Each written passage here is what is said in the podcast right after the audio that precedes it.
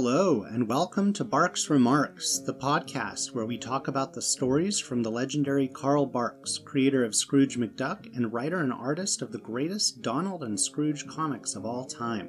Join us as we explore his longer adventure stories in their chronological publishing order. We'll talk about what makes them so enduring, their historical context, and how well they hold up today. So get out your reprint and get ready to enjoy our remarks. Welcome back to Barks Remarks. I'm Mark Severino, a grown man who enjoys duck comics, and I am joined by a returning guest host. I've got Warren Harmon here.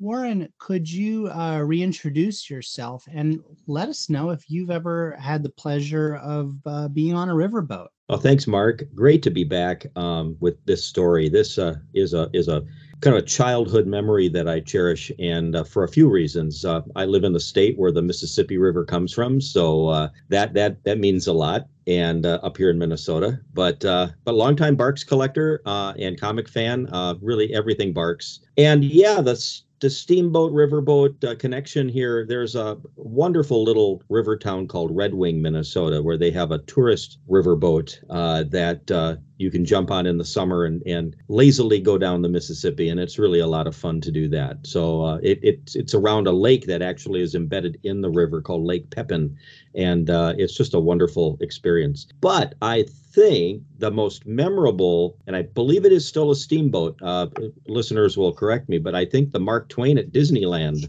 is is something that I uh, have been on many times because every time I go to the park out in Anaheim, I love a ride around in the mark on the Mark Twain. Yeah, that's uh, that's true. I never really thought about it, but I guess I guess technically it is it is a genuine, a bona fide river uh, steamboat. It is a steam. Yeah yeah so i've gotten to i've gotten to be on a um a riverboat on the mississippi my cousin had a mississippi had a, a uh, new orleans wedding and part of the festivities included um, a reception on a riverboat floating down the Mississippi, which was just just spectacular. Great experience. Yeah, um, it's a romantic adventure, no no question. And and imagine back to the the 19th century heyday when they were they were the uh, a, a, major form of transportation yeah yeah for sure and and steamboats and the mississippi river you know they figure they figure in a really important way into the barks and the duck stories right because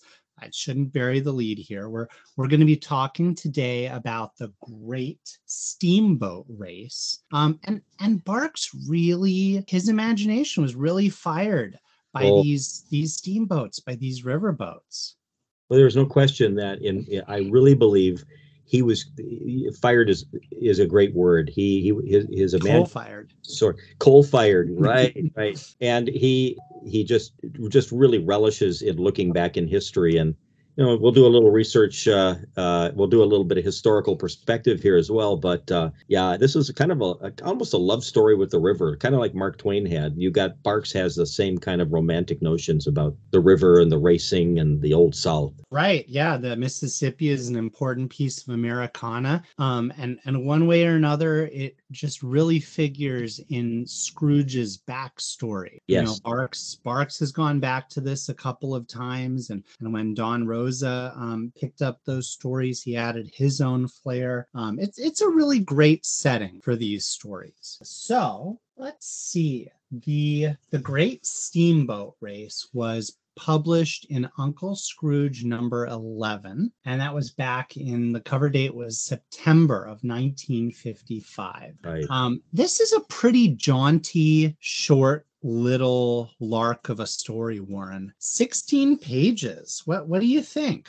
I like it. I uh, as much as I love getting into a a, a 28 or a 32 page story, uh, the 16 pager seemed to deliver a lot of action in a short amount of time and get right to the point with with one strong story that thread. And uh, and you know you can't really deviate too far from from the plot and you have to stay with it all the way to the end. But i, I like it. It's a nice it's a it's a palatable, palatable uh, story length for me. Yeah i mean i like it too. Sometimes it's i it's nice to see what he can do at different lengths. You know i, I didn't check for sure but i'm pretty sure that apart from uh the firebug and Atom Bomb, Donald's Atom Bomb. This is the shortest adventure length story we've done so far. Yeah, and, and when I created the podcast, I I didn't start out doing the 10 pagers. I kind of pivoted to do give those their own little um, sub brand. But but I, I had to think about which stories I wanted to cover,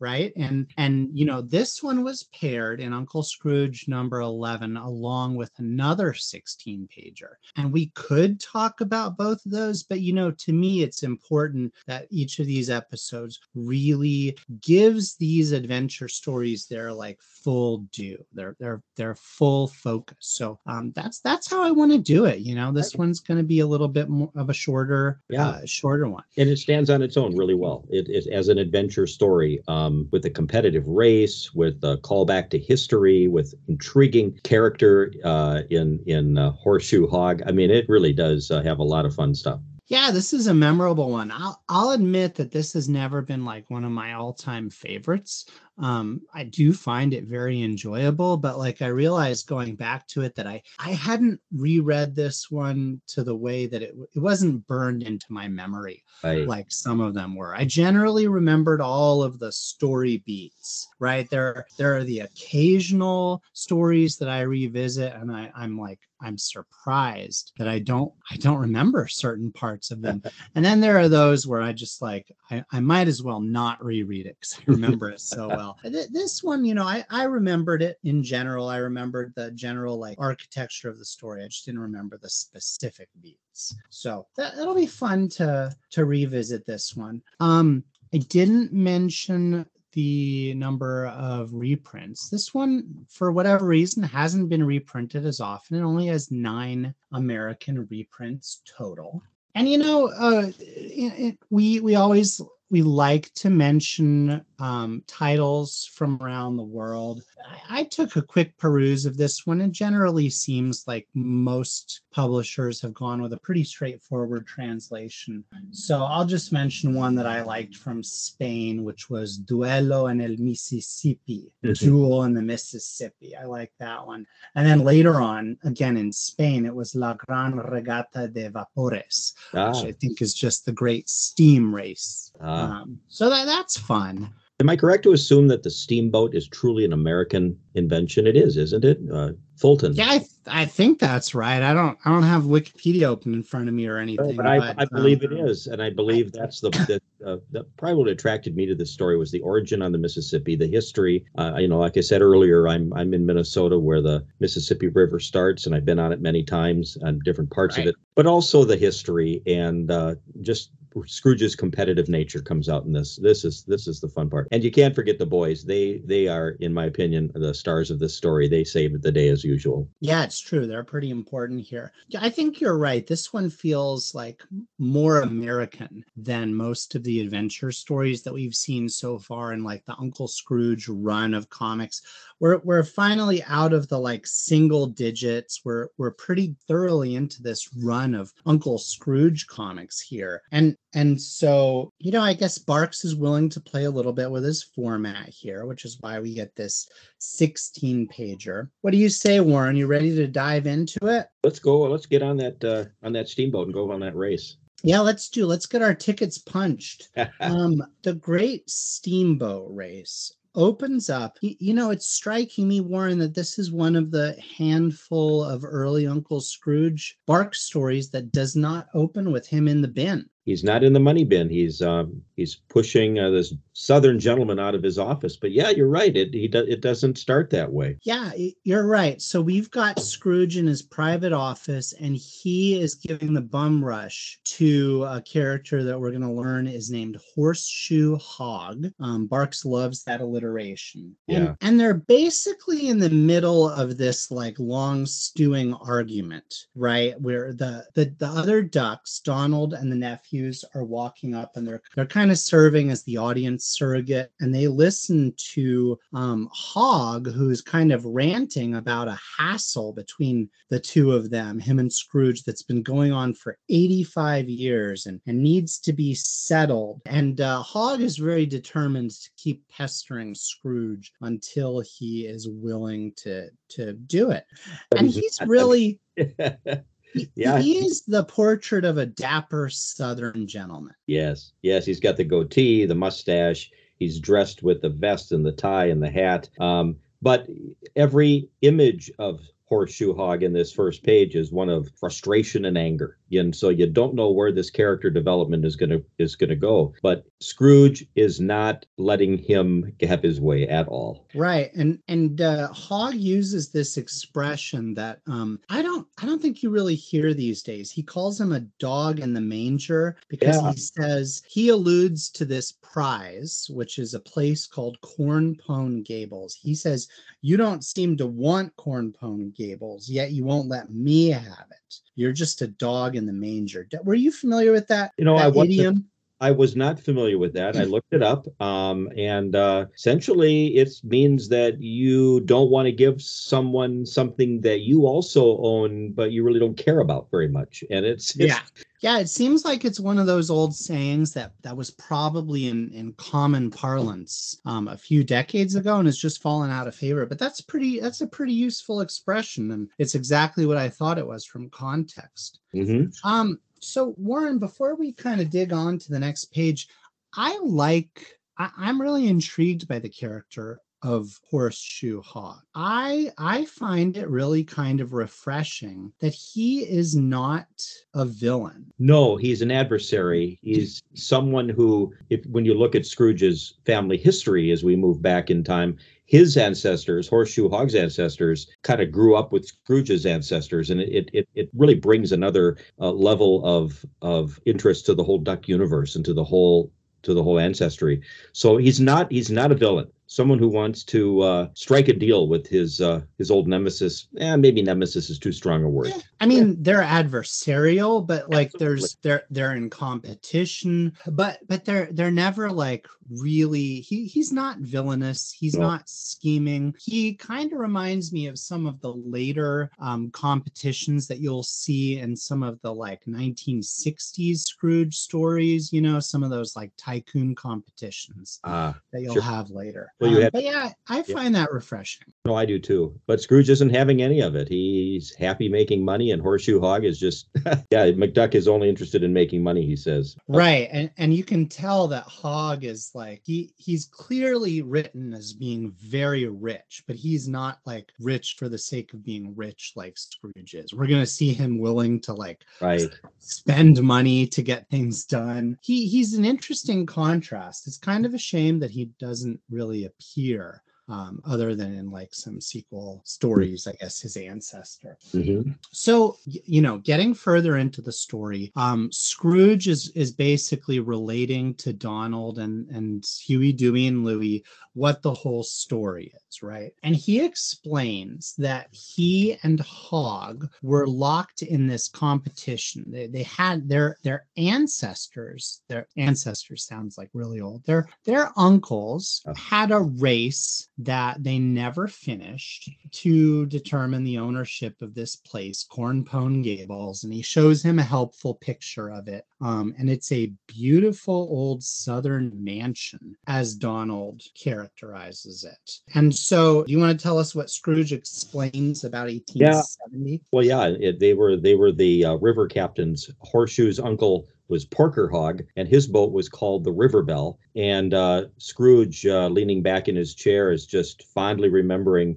that his uncle was Captain Pothole McDuck, and his boat was the sternwheeler Cotton Queen. So again, it took me back to 1870. So I did a little research, and sure enough, the Great Steamboat Race of 1870 actually did exist. Uh, oh, nice between the Natchez and the Robert E. Lee. And it really did take place on the Mississippi in that year. So I have to believe that was Barks's inspiration for this oh, story. Oh yeah, absolutely right because he he um, identifies the race as starting yeah. in Natchez, which I guess must be taken from that. That's a good catch. I didn't, yeah. I didn't look that up. And so that just a little bit of historical perspective. Um, when you look at the year 1870 or five years after the Civil War, America needed healing. Everyone in America and the press picked up on this great race of 1870, and it just marveled America. Now the steamboat as a mode of transportation was coming to the end. What was taking over? The train, the locomotive. And that's what was going to, you know, connect the, the two halves of the country, east and west. So um, this was sort of the last hurrah for the steamboat. Uh, and they lasted a few years later. But that race, that famous race between the Natchez and the Robert E. Lee, what really took America by storm. And I think it was just so filled with American history and so Americana in its iconic nature. Barks could not resist by creating his own little uh, lore. I, I love that's, it. Yeah, that's awesome. Thanks so much for sharing that, Warren. Um, that's a great catch. So you know, I, I like this. The um, the Ducks are really intrigued by oh, Scrooge. Yeah recounting this and they're like encouraging him to to tell them the rest of the story yeah. and yeah. and things kind of screech to a halt because scrooge says that there is no more story the the race had this really ignoble end where neither of the boats reached the finish line because the cotton queen hit a snag and the river belle blew her boilers and and in the flashback panel we see that they were in really close proximity to each other and again just... this doesn't seem seem to be like usually if Barks goes into a flashback like this in like um the horseradish story it's going to be because of like some kind of sabotage or something but but no that that doesn't seem to be the case. And so scrooge says that you know the boats are still there and that horseshoe's proposal is that the boats be raised and they race them all over again because they've inherited these claims and and uh, hog thinks that that's the only sporting way to settle whose property it is. And warren this seems really fitting right? Because it seems like what a stereotypical quote southern gentleman would would propose or at least our our cultural idea of what he would say. Sure, a fair and square race, uh, winner take all. In this case, Cornpone Gables, and uh, and then I had to kind of think a little bit about that original deal that their uncles made, that they both own the claim, and therefore we go back to that dog in the manger. right. Like I, I genuinely couldn't Scrooge just just yeah. give it to him if he doesn't want it? Exactly. but of course, Scrooge McDuck never never gives anything away for free. That's absolutely correct. But Donald and the boys are now very intrigued and uh the boys get all excited here. You know what? You know what? A, what a great prize! This mansion, this southern mansion. Why don't you race him, Uncle Scrooge? They're just absolutely convinced that he needs to follow through on this, but Scrooge won't have it. Right, right, and and they kind of plant this little seed, right? While Scrooge is like ranting about how um, expensive this whole process would be, they're talking about how great it would be if he could live there like a real Southern gentleman if he won the race place and and it kind of gets into scrooge's head you know? And on the next page he's kind of doing that like far away uh daydreaming look. Barks does a really nice job oh. portraying this. And and so he he does. He visualizes. He thinks about cornpone gables. Okay so warren this this this is the part of the story that i find a little bit uncomfortable okay. right? I, i'm just gonna read what Scrooge is thinking to himself. He he ponders, thinking it would be kind of nice to be a Southern gentleman. I could wear a big hat and grow a goatee. Um, and he kind of pictures himself looking a little bit almost, you know, Colonel Sanders ish. Yeah, he's got that little stereotype. Yeah. Right. Yeah. And he says, I can see myself now sitting on the veranda at Cornpone Gables, sipping a soda and listening to the cotton pickers strum their banjos. Yeah, that's where it takes a turn. So I mean, here's the thing, right? Like this is this is a like fond reminiscence of the plantation ethos. And, and I'm sure there are regular listeners who are like, uh-oh, Mark is gonna go off on one of his like uh, socially conscious tangents. I, I don't really begrudge Barks for doing this. Like it it looks to a lot of people it feels weird and gross today to kind of like look back with fondness on on this whole sort of plantation style right people now nowadays you'll see people like having plantation weddings and when that comes out later they get they tend to get in a lot of trouble because because we realize what the plantation was built on, right? It, it was built on slavery. Um, and and there's nothing about that here You know, he, it's not meant to evoke that. It's just it's just unavoidable. Yeah, that, you know, yeah, that's I, what I, it is. I understand, and and no, no, you're you're there's certainly no rant here. I I, I think there's a there's a the recall of a time when uh, I, I guess I do take issue with the term cotton pickers, but that's you know there's so much slang that comes out of that as you know. Um, but his reminiscence with his eyes closed is one of of the um, the sweet south and the music of the south and the, that time. So yeah i guess uh, today doesn't hold up um, but back then, that's what uh, that's what the images were. Right. Well, there was like a whole. I mean, it was extremely popular in the 40s and 50s. To like even even Yankees would they kind of bought into this, right? The South really sold itself um, this this sort of lifestyle after the Civil War. It was like this effort to kind of reclaim their heritage away from slavery. It, it was a bit of a schnookering, but like people loved films like um, like Gone with the Wind and Song of the South. And there was just this kind of mythology. So I'm not trying to pick on Barks, like, because everyone did this, but it does look weird to see Scrooge imagining himself as essentially a plantation owner. A plantation owner. And uh, don't forget the huge uh, Hollywood musical called Showboat. That was all about uh, the South and and that oh, yeah. same, same, era. But but I uh, you know at another c- context on this page, I love it now. Scrooge is back in his money bin on his on his money, having this sort of daydream and and uh, but the idea is now getting into his head that he can't he cannot not compete with court with the horseshoe. Right. It, it kind of reminds me of that moment in Back to the Klondike where he mm-hmm. kind of like is reminiscing and then he all of a sudden demands to Donald, you know, we, we are going on a journey once he remembers. Because he does the same thing here, except um, he'll it'll be a moment before he tells Donald about it. That's he right. he ends up calling Horseshoe Hog, and he does this kind of like funny little bit of turnabout right he was the one dragging his feet but now we get this funny comic beat where he he says you can't start until tomorrow why all the stalling you gone chicken or something.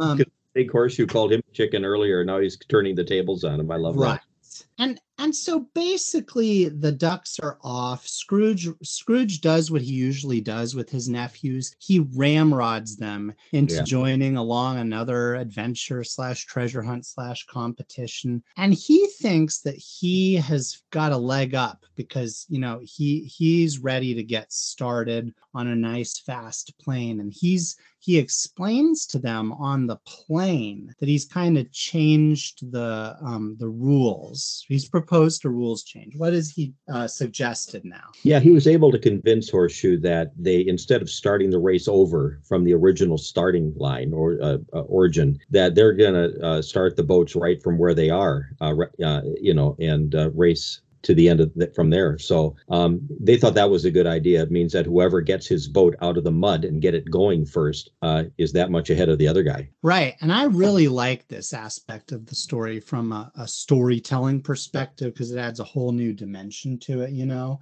it does. Um, and it, along, like I said earlier, it moves it along. It gets you right in the thick of the race right from the beginning instead of having to right. deal with panels that take you back. So I think it's a wonderful wonderful story point. Yeah, I agree. It's very zippy. Um, and so we we see the ducks on their plane, and they are overtaken by like a supersonic jet, and uh, and and a stewardess. I would usually say flight attendant, but she is definitely coded as one of those 1950s very elegant, very attractive stewardesses. Yes. Um, explains to him that it's a rich sportsman in his jet racing plane um, and we learn the predictable. It's horseshoe hog bound for the Mississippi at 700 miles an hour. So you know, Scrooge. We Scrooge gets that moment where he gets kind of knocked off his perch. I like that we hear we hear horseshoe hog referred to as the rich sportsman. You know, mm. it, it, mm. puts him in that class. So he's got money. We know that he can afford this jet, this very very futuristic looking. Uh, I don't know if this is about the time that Chuck Yeager broke the sound barrier, but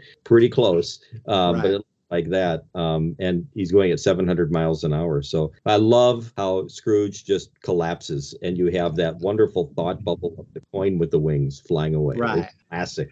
Yeah, and you know, it makes me think that it would be fun to have brought Hog back for more of these encounters because, like, the that sort of character typology was not really in Scrooge's like stable of nemesis or foils, right? It does it brings a bit of a new dimension. So when the ducks arrive at Natchez, uh, Scrooge is really deflated, but um, he he's got the old sunk cost fallacy on his mind, right? When the other ducks propose giving up, he's like, I, I spent a dime for this river chart, so we've we've got to get on with it now." It's a great reaction from Donald there, isn't it? Just yeah, slap. Yeah, yeah. But they uh, they're on the next panel. They're they're uh, they're on the Mississippi, and they come up on the Cotton Queen, and all you can see are the stacks, the uh, the stacks from the ship uh, above the the water line. Uh, now right. they figure out how they're going to raise it.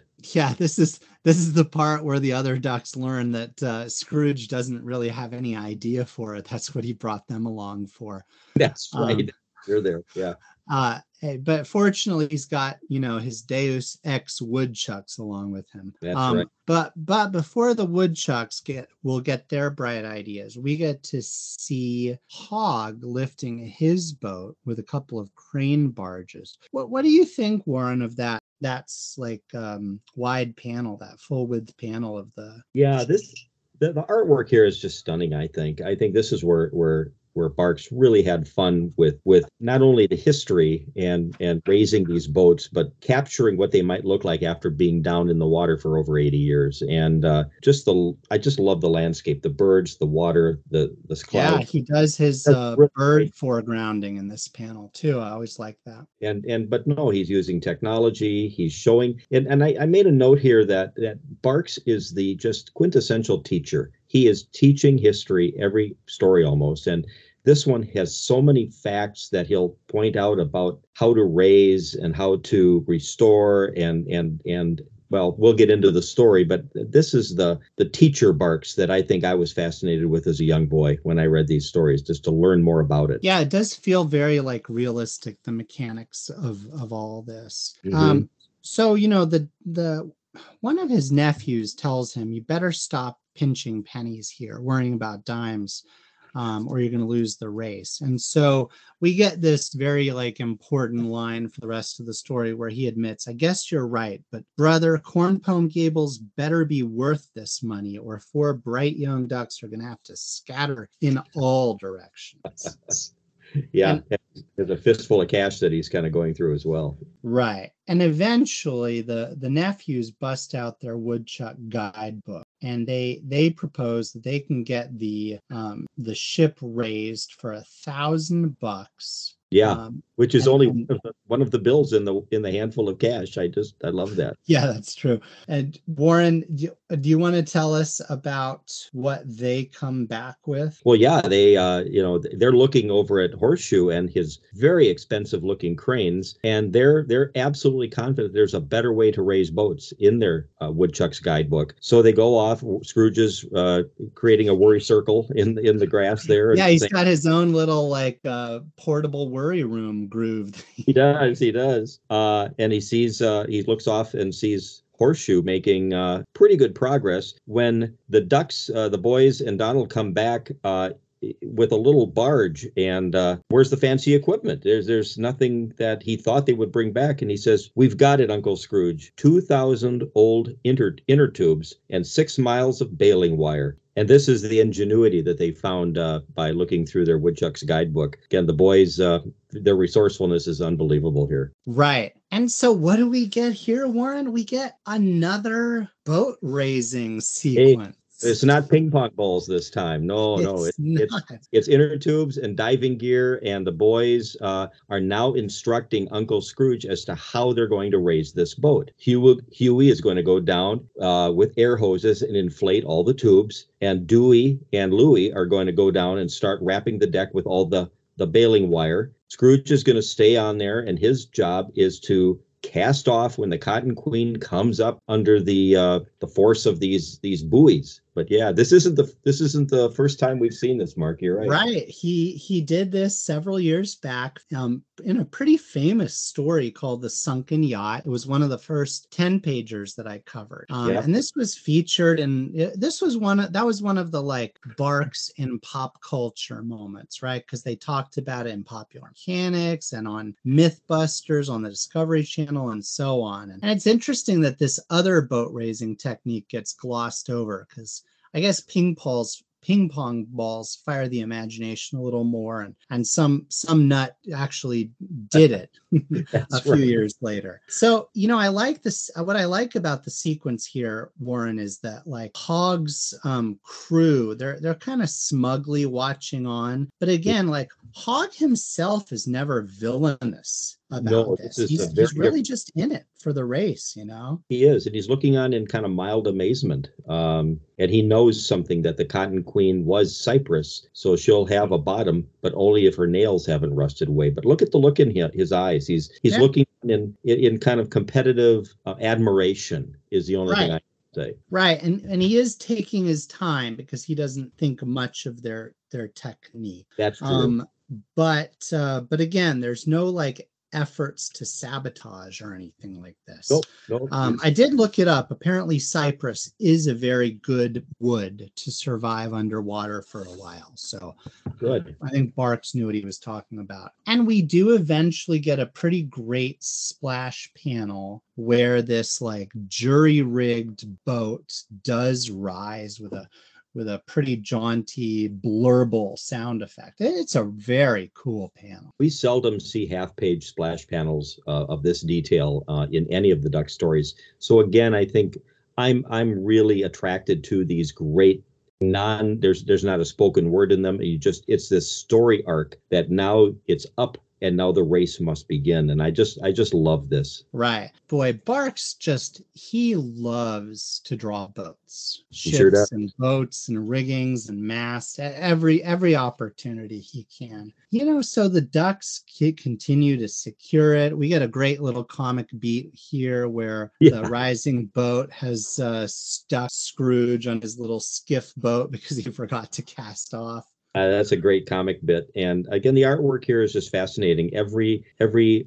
uh, line of wire is drawn to detail, and uh, yeah. and if you look carefully, it is every line of wire is holding down uh, an inner tube, and it's just it's got all of the underwater algae and seaweed or whatever you want to call that that would have been down there. I just it's just a really a, a beautiful beautiful panel. And so the next sequence is going to basically be all about the duck's efforts inside the interior of the newly raised ship, um, trying to clean it up, trying to get it ship shape. There's there's some really funny comic beats here where Scrooge gets covered in a pile of catfish.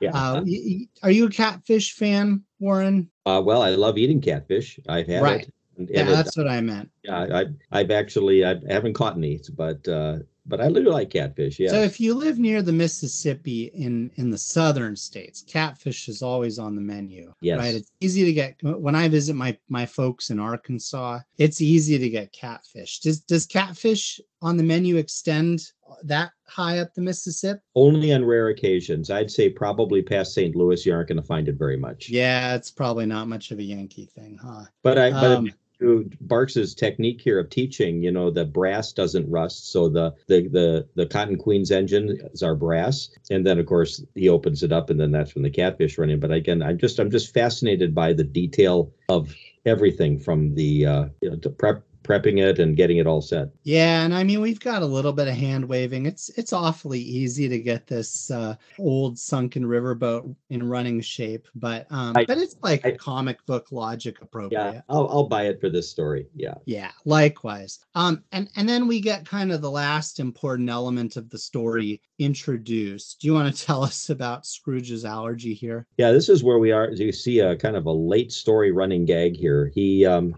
he'll see if there's anything aboard that they can burn for fuel, and he finds these barrels, um, these hickory knot. Uh, he says no hickory knots, nothing but these barrels of crusted molasses or something. And then he starts sneezing. And this is you know, really a funny sequence here because that one scene on that page where he sneezes and he backs into the barrel uh, with his eyeglasses and his hat flying off is just really wonderful. Yeah, it's uh, a fun one. But uh, but uh, but he sort of his allergies and the musty smell don't go together, and uh, he's not uh, he's not handling it very well here. But we see this time and again throughout the story here. Right, and he alludes to being allergic to musty smells, like like uh, the bottom of his money bin. Yeah, yeah, um, yeah, yeah. And and these barrels end up being pitch, which is a perfect fuel. Mm-hmm. And um, uh, I think at the end of this page, Hog notices that they're firing up their boilers and he's despairing because, you know, his crew is telling him they're not ready. They, they've got to finish bolting the engines in their hold.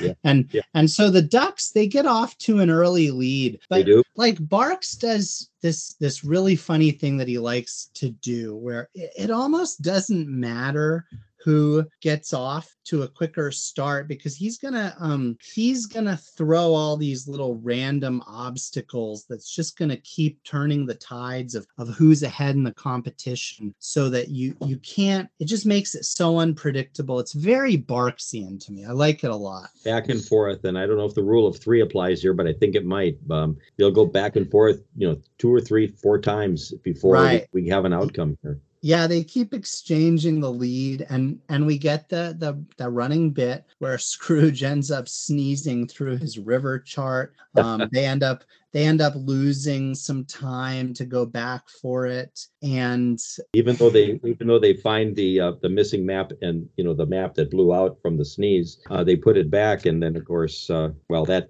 that, that map was from 1870 so right it leads them to a dead end channel yeah. and we get we get one of bark's classic scrooge's so cheap gags. You want to tell us about it? Well he says look it only cost a dime. The new one's doggone it it, it would have cost me a whole dollar. And it just classic uh it it is classic. I'm i'm sure it's a little bit eye rolling but um but those of us who love the Scrooge stories love this this kind of thing. Um, I I really like the bit of writing a little bit a few panels back sure. where Scrooge points out that the boiler is leaking badly, and he asks Louie if the, the Woodchuck's guidebook says what to do about boilers in that condition, and Louie just just prosaically reads, "It says to jump overboard and swim for your life." but of course, Gables within my grasp, he says. But right. that is a great gag. And I'm sorry I missed that earlier, but yeah, I kind of skipped over that to get to the no, I just I love that. That that's one of my favorite bits of writing. One yeah. of my favorite gags. So the the race kind of continues.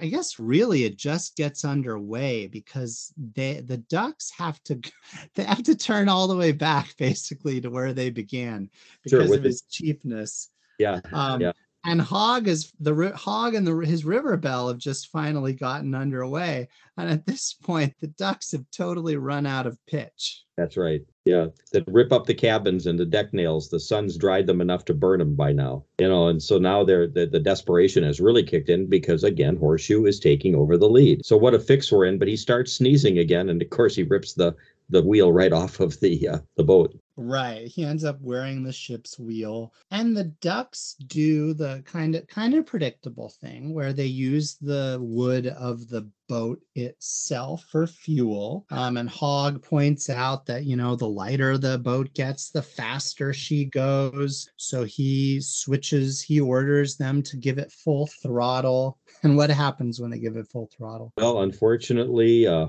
Horseshoe Hog's boat uh, basically just basically splits in half. Um, he knew that the new engine was too powerful for this old rotten hulk, sir, says one of the deckhands. Uh, never mind, the race isn't over. Not until the Cotton Queen reaches the finish line at the end of the buoy up ahead. Yeah, so we've got this great, again, this is very Barksian, right? Where where a race is going to um, come down to this kind of pathetic, like staggering to the end conclusion. Yeah.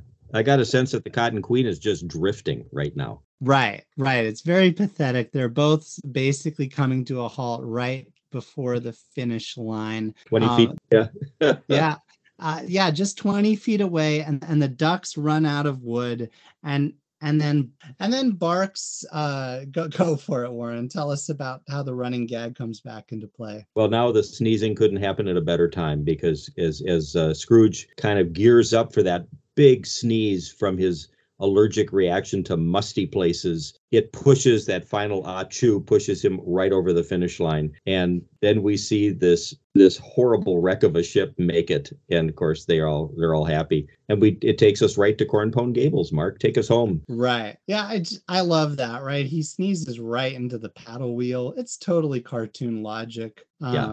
Yeah. And and as you mentioned, the Ducks uh, they they are victorious, and Scrooge does win the full title to Cornpone Gables. Um, and he approaches it in a very excited manner, saying he can't wait to move in and become a Southern gentleman. Mm-hmm. And and I I don't like these moments where characters are kind of proposing to like abandon what makes them them. I think that's probably one of the things I didn't like this about this as a kid. I just I want Scrooge to always be like his rich tycoon self, but right. um but anyway, it's it's he has to be excited for the sake of this final gag where where he opens the door the the mansion is looking extremely dilapidated he he comments kind of offhand that yes, it, it does smell a bit uh, musty. And uh, uh, how does it wrap up, Warren? Well, uh, we thought that we saw the final sneeze, but not quite. Uh, this this sneeze brings down the entire Cornpone Gables mansion,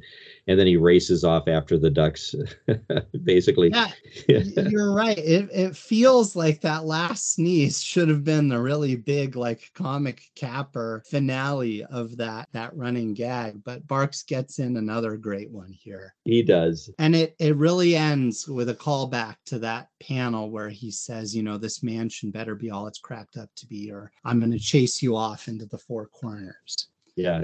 So that, that, there it is, Warren. This is like a jaunty, brisk, breezy story, um, but it, it's very satisfying, right? Yeah. I mean, uh, we we get to meet uh, this non-villainous adversary who seems to be a, um, a, a fair sport, the Southern gentleman and Horseshoe Hog. Um, I agree. I wish I could have seen him in other stories. But uh, we get a little taste of the Mississippi, a little bit of history with steamboats and the romance of that uh, era and uh, the racing. And we now know that it was tied to an actual race in 1870. Um, just a nice little ducktail. Yeah. Yeah, I, I think so. It's it's never it's never been one of my favorites, as I mentioned, but it is like a very satisfying, tight little story. The the stakes are much lower than most of the stories uh, from from the Scrooge adventures around this era. I mean, he's not going to lose fortune here. This is right. not losing a fortune. It's about gaining a house that he's interested in perhaps moving to. And I never I never thought of him abandoning Duckburg and the money bin. I always I kind of looked at this as his summer vacation home that he would want to go visit. And I could I could buy that.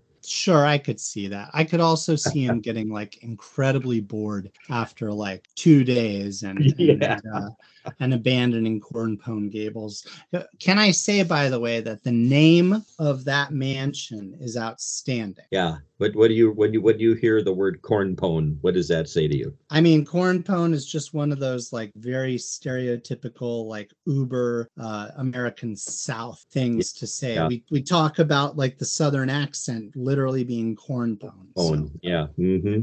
Mm-hmm. It's it's very funny. Um, there's some sharp writing in this one. It's always great to see him drawing vessels. He's just so you, you can tell the the joy that that it brings him to to draw boats. I think drawing the boats and again that wonderful half page splash panel with the uh, the boat uh, surfacing to the Cotton Queen coming up is just brilliant. And again, it, it reinforces what you just said. Uh, he loves drawing these these vessels, and uh, and he loves the ducks in these these what I would call American adventures. You know, right? right their home. Yeah, this is one of the stories that really points out that despite being like a Scottish duck, Scrooge is like profoundly American. Yeah, and I think we're we're hitting a stride here and in other stories after 55 where I think Scrooge uh, we could talk about this, but uh, Scrooge might be at the peak of his of his character development now. He's he's getting there. He's maybe not quite, but he's we're seeing some of these other family history uh,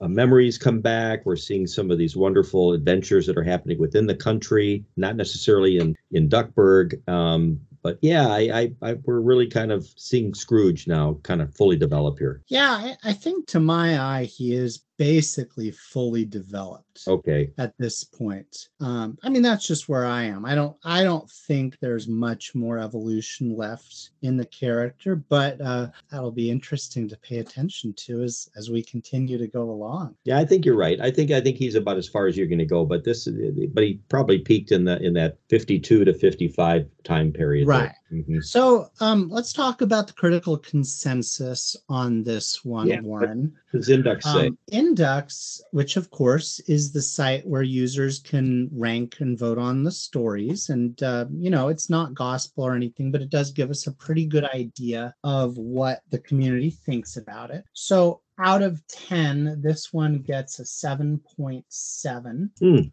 Um, which is good for number 139 out of all 42,000 or so stories that are ranked on Inducks. So that's like a, a very well ranked story. For Barks, it is, I would say, kind of pretty good. So this is a pretty average story among Barks adventure stories. That's still like it still is is considered great compared to most, you know, other creators. I think that's about right. I think this, I personally think this is a pretty average story. But again, it's not one that I read early on, so it doesn't have like a nostalgic hold for me. Sounds like you'd probably rank it as kind of a personal favorite. Maybe it's got a bit of a nostalgic. I think the nostalgic part is what what I, I talked about first. And it also aligns with another um, important piece of Disney history. If you think about the release date of this in September of 1955, I would imagine that Barks wrote this earlier that year. Is that correct? Oh, yeah, I think so. Let's see. This one was written in February. Okay. 55. So while February of 55, remember Disneyland was being built at the time and so we have that Disneyland built in one year and one day, and and uh, and so Barks certainly working um, as an artist in Southern California knew about this in, adventure or this this venture, and and I think the whole 1870 steamboat race, and plus there was no secret that the Mark Twain, the Disney steamboat at Disneyland, was going to launch on July 17th, 1955. There's all these wonderful, which I like, is sort of the the historical placement of where these events occurred. And though this story was timed, I think, really nice to the opening of Disneyland. Yeah, that's a good point. I'm glad you pointed that out. And and you know, really, it's it's hard to remember, but like the Mark Twain stories, they figured so prominently. I mean, they they still do, right? It's he's mm-hmm. he's a great American storyteller, but I, I definitely feel like in the 50s those were a lot more salient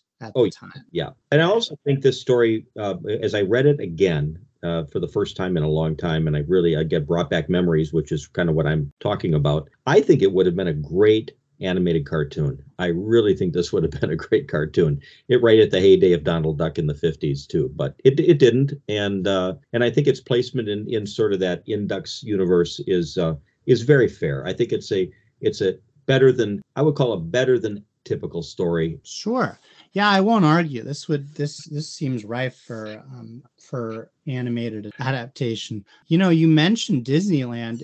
We we sh- we should not fail to point out the uh, the other Carl Barks River race story, right? Which oh. was in the um, the the weird Uncle Scrooge goes to Disneyland. Yeah, I have that original Dell comic too, and you've got the the great reprint there. Uh, yeah, what was that right called again? and and that was called i think that's called the fantastic river race ah, there you go and that literally was meant to celebrate disneyland's opening yeah. yeah so yeah like barks did um he did a couple of great river race stories that one's a little bit odd a little bit unique but but it's still a great read and um yeah very memorable uh, let's talk about kind of the legacy of this story. Warren, I would say that this one really has kind of a big afterlife for like a, a little 16 pager, you know?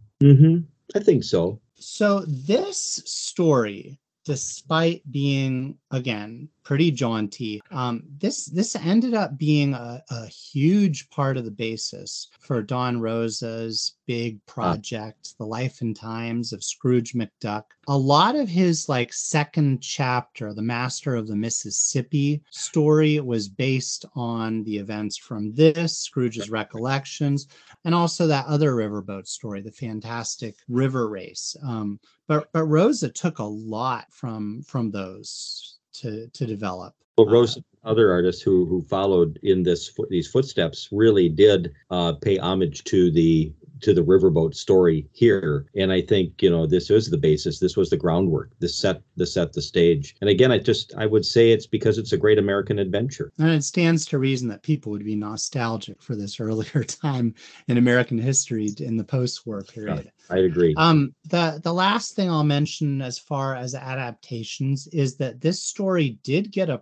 a pretty brief um, sort of DuckTales adaptation. Ah, one of that. Okay. Yeah, one of the episodes from the first run of the series, Dime Enough for Luck, mm. is hmm. kind of like it's meant to be sort of recounting how Scrooge made his fortune and and got his number one dime. I would say it is not one of the series' best episodes, but the the the little brief sequence that adapts this is mm it's probably the strongest part of the story. And you know, it, it literally does name check Cornpone Gables. Oh, it does. Um, okay. Yeah. Then I yeah. that did actually become a bit of an animated film.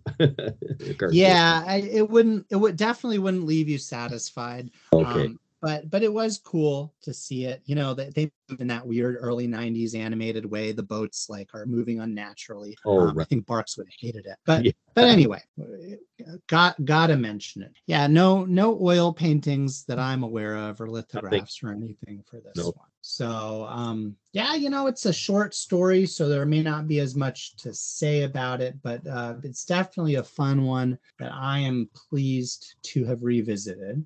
Yeah, it was fun. I again uh, the, the the splash panel there that we talked about very memorable. Um, the artwork on the river, the the uh, attention to detail uh, of the steamboats and uh, their their structure and even their rebuilding. He uh, he didn't cut corners there, and uh, and then of course he knows as a beautiful as a wonderful storyteller he knows how to add those gags the the sneezing of scrooge and uh, establishing that wonderful uh, rivalry between him and this new great new character horseshoe hog right for sure.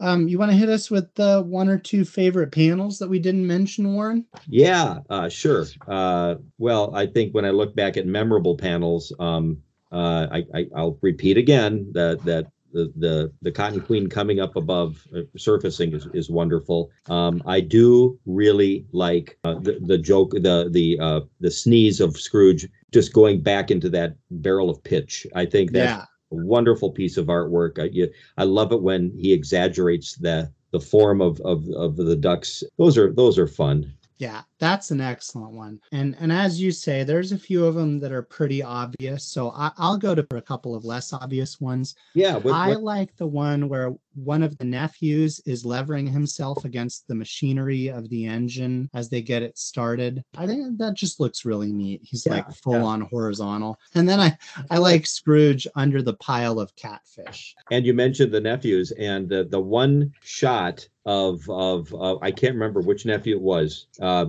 oh, he's in the office at the beginning of the story, and it's um it's the nephew leaning on a cane like a little Southern gentleman. Um, that is cute. That that's cute. I I love to see him uh, up there. Excellent. Well, Warren, thank you so much for joining me for this yeah. episode. Um, I hope people uh, know where to find us at this point. We've got uh, Barks Remarks on a couple of the socials, Facebook and and Instagram. And uh, please join us next time as we get to cover the second story in this uh, issue of Uncle Scrooge: Riches, Riches Everywhere. Warren, can you hit us with the uh, dialogue on the final panel? Absolutely. And so, you rattleheads and your romantic ideas about the old South, wait till I catch you. Awesome. Thanks for thanks again, Warren. Thank you, Mark.